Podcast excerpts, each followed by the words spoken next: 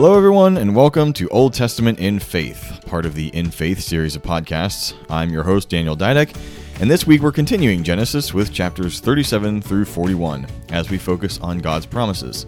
Not just the general promises that He gives to all of us, but when He makes a specific promise to you or to me.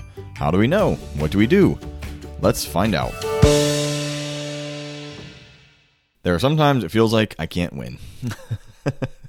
So we're here at another day where it's time to record the podcast, and I was feeling a little kind of under the weather, but not too bad for the past 2 days, and then today, I'm feeling pretty good in the morning, and then by evening, I've got a little bit of a scratchy throat, and feeling like some stuffiness coming on, so I've got my tea. We're going to see what we can do, because once again, it's now or never time. I kind of need to record this today so I can have the time to edit it and have it ready for Saturday, so maybe one day we'll get ahead, but it is not this day. That said, let's go ahead and dive in, get rolling on today's episode. Really, really good episode. I'm excited for it. Here we come finally to Joseph, one of the most famous of Bible characters, one of the ones that even people who have not been to church, who do not call themselves Christians, know about in some way, shape, or form, more often than not. Let's remind ourselves, though, of the actual events of the story, not just that he had a coat of a lot of colors. Starting in chapter 37, verse 1, Jacob is living in the land, and he has a son named Joseph. And Joseph starts to have dreams, and he tells them to his brothers, tells them to his father, and though he was Jacob's favorite, even Jacob, at the hearing of this dream, kind of turns against him, says, "Oh, are you going to rule over all of us?" in a very scornful way. But it does specify in verse 11, though he kept the matter in mind. So here we have Joseph thinks he can trust his brothers because they're all family. He's getting these dreams from God of like, hey, this is what, this is what I'm dreaming about. This is the visions that God is giving me. And they don't like him for it. So sometimes we can see from this that we need to keep God's promises close. Although as we'll see also this week and next week, maybe this was part of God's plan as well. But when you have a promise from God, sometimes you keep it close. Always remember not to get too proud with it. And don't be surprised if you start sharing your dreams and promises God has given to you, that even those who love you the most can turn against you. But regardless of what happens, remember to trust the promise. So because of this anger towards Joseph, Jacob sends him out to find his brothers who have taken the sheep. He comes upon them. They see him coming, say, "Here comes this dreamer. Let's throw him in this pit. Let's kill him at first." They are dissuaded by Reuben from doing that. And I'm going to make this quick note on our way by of verses 25 through 28. It interposes Midianites and Ishmaelites back and forth between those three verses there. So I just wanted to call attention to that fact that they used the term Midianites to refer to kind of a collection of Arabian tribes that were descended from Abraham, just as the Ishmaelites are. So you can kind of think of the same as I could be referred to as an American or an Ohioan, though I've been transplanted. I am a Pennsylvanian by birth, a Beaver Countyan, and a Dydek by family. So I have five names right there that I could be referred to within a couple of verses. Then interestingly, after they sell him to the Midianites / Ishmaelites, take him down to Egypt. In Genesis 38, there's a little bit of an interlude where all of a sudden we're told this story of Judah and Tamar. Judah gave birth to Er and Onan. Er's wife was Tamar. Er dies. Onan fails to fulfill the brotherly duty and is killed for it. He was supposed to raise offspring for his brother, decides not to do it at the last minute. Literally, read the story. And God kills him because of his failing. So then Judah tells Tamar to just live as a widow until Judah's youngest son is old enough to marry. She waits. The youngest gets older and older and is never given to her as a husband. So Tamar deceives Judah by veiling herself and pretending to be a shrine prostitute by the side of the road. So he sleeps with his daughter-in-law, and then she becomes pregnant. It's a really whole convoluted story, but a couple things that I wanted to pull from it is this it's kind of, like I said, interesting that we have this sudden break in the action in the story of Joseph to focus on this thing.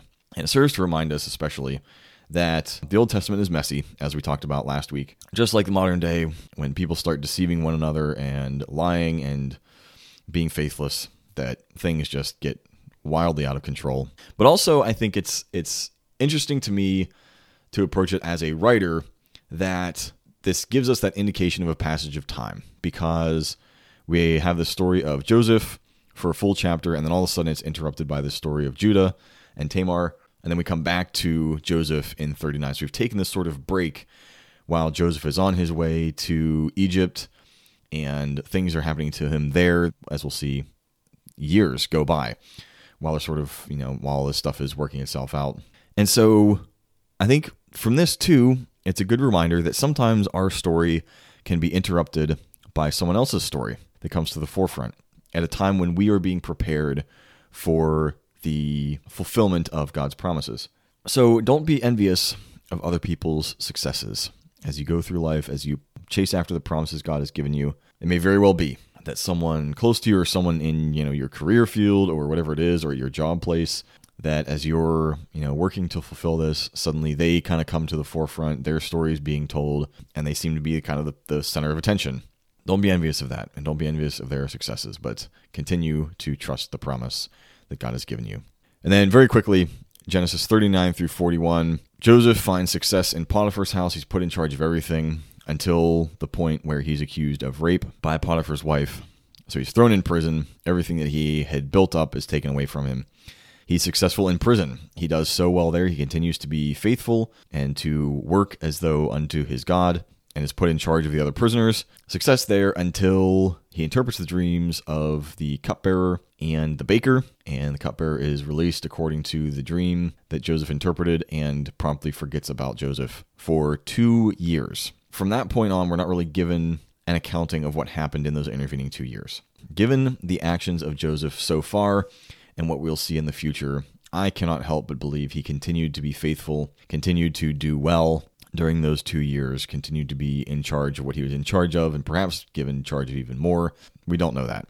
What we do see is when he is finally released, after those 2 years, there's no indication of bitterness or anger or retribution. We are given his first words in verse 16, but for context, I'll start in verse 15 of chapter 41. 15 says, Pharaoh said to Joseph, I had a dream, and no one can interpret it.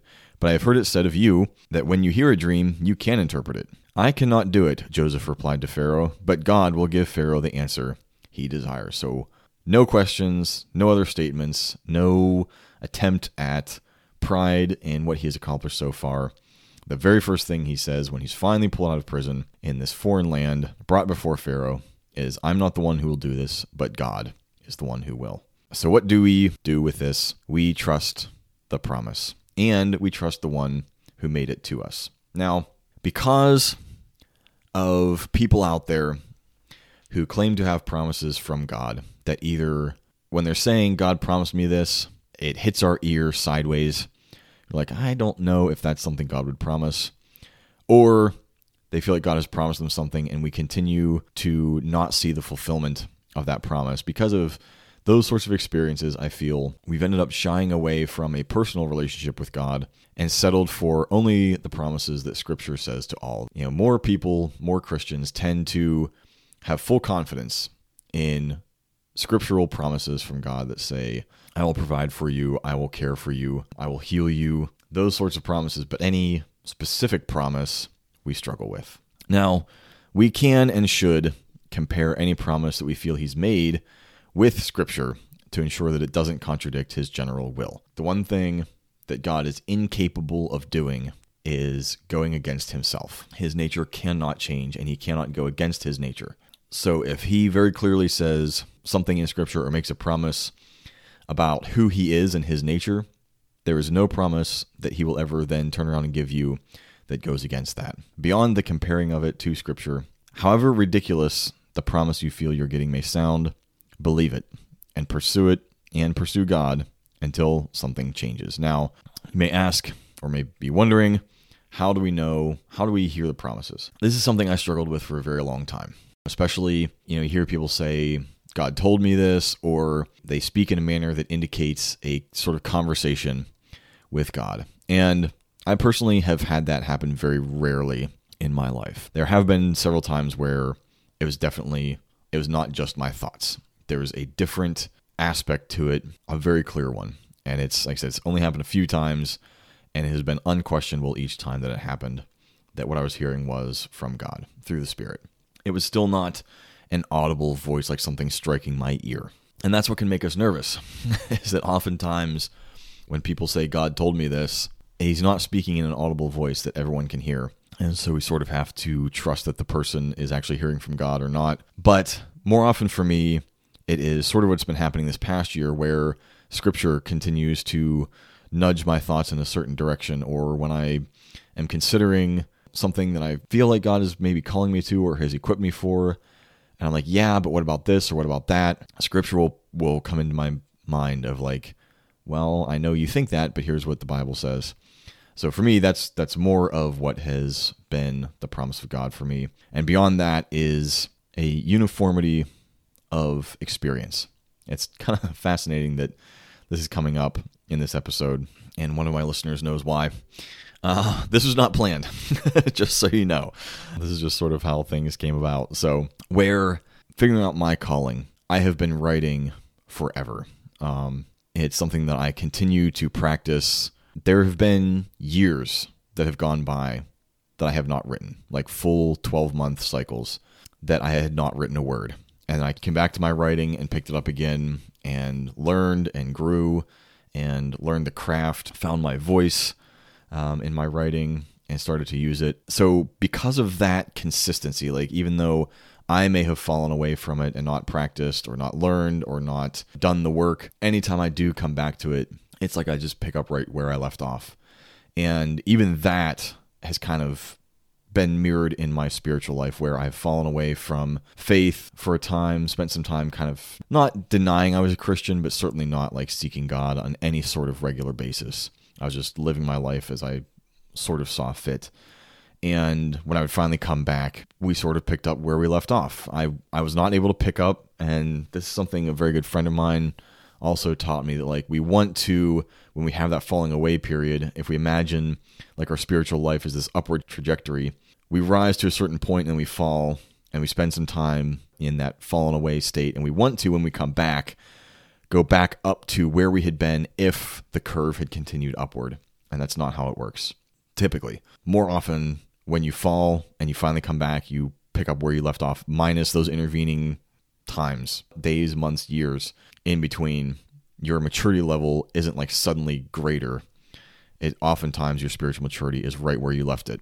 And so, you know, maybe because of that, then your maturity and your spiritual life will never get as high as it could have been if you had not fallen away, which is, it's bittersweet.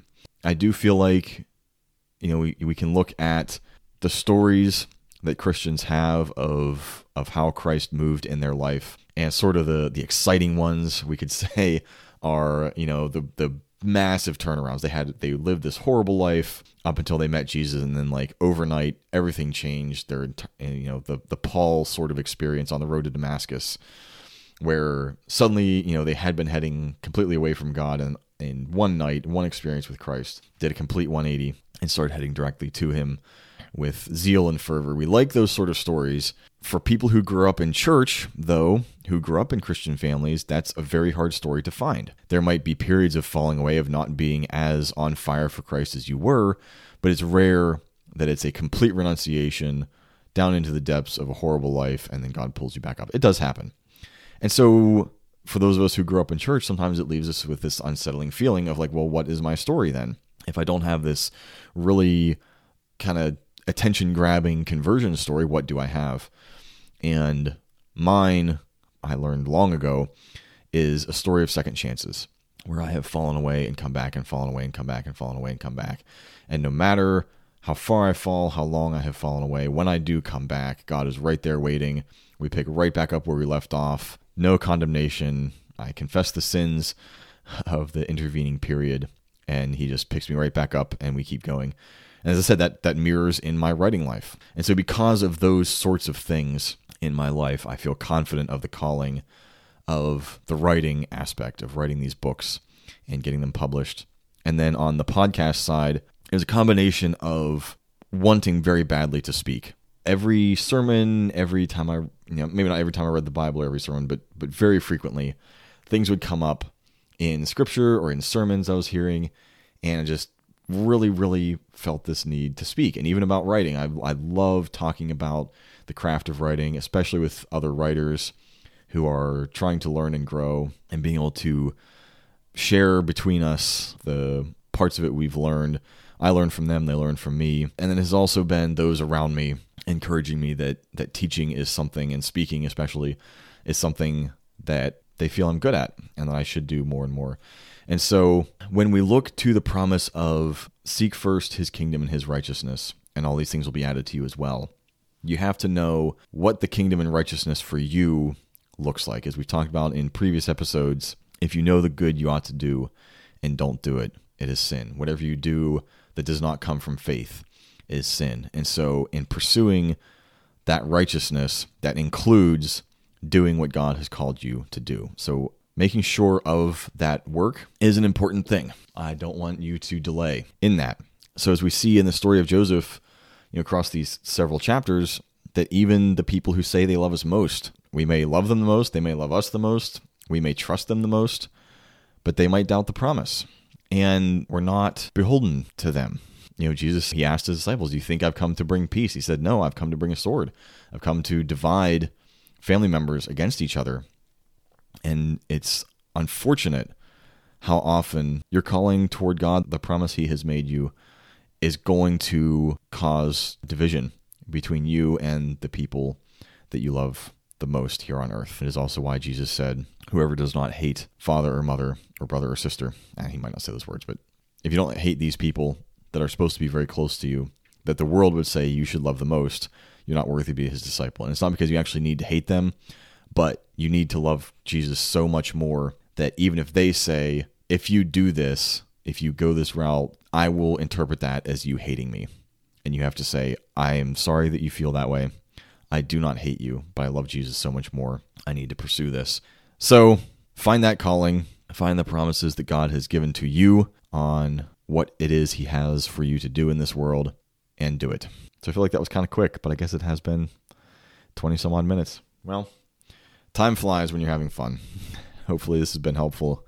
Again, next week we'll be looking at forgiving Josephs and our brothers. These two episodes actually kind of go hand in hand a little bit. So I'm excited for next week's episode on forgiveness, another oftentimes very difficult teaching, but a very, very necessary one. If you'd like to support this podcast, you can go to Ko-Fi, that's ko-fi.com/Daniel Dydek. There's also a link in the show notes where you can go and make a donation. Everything we receive there will go straight back into the podcast, either funding the subscription to the server where the episodes will be stored live forever, or in upgrading equipment. One of the things we want to do eventually is move into an actual soundproof studio, so you'll be able to help by donating through that Ko-Fi page. If you want to support me more generally, you can buy my books. Links are available on my website, danieldidek.com. And as always, non-financial ways to support are to spread the word about this podcast to your friends and followers. If you've read my books, you can leave reviews. And of course, subscribing to the podcast and listening to each episode sure encourages me. And thank you. Until then, keep the faith and keep it old school.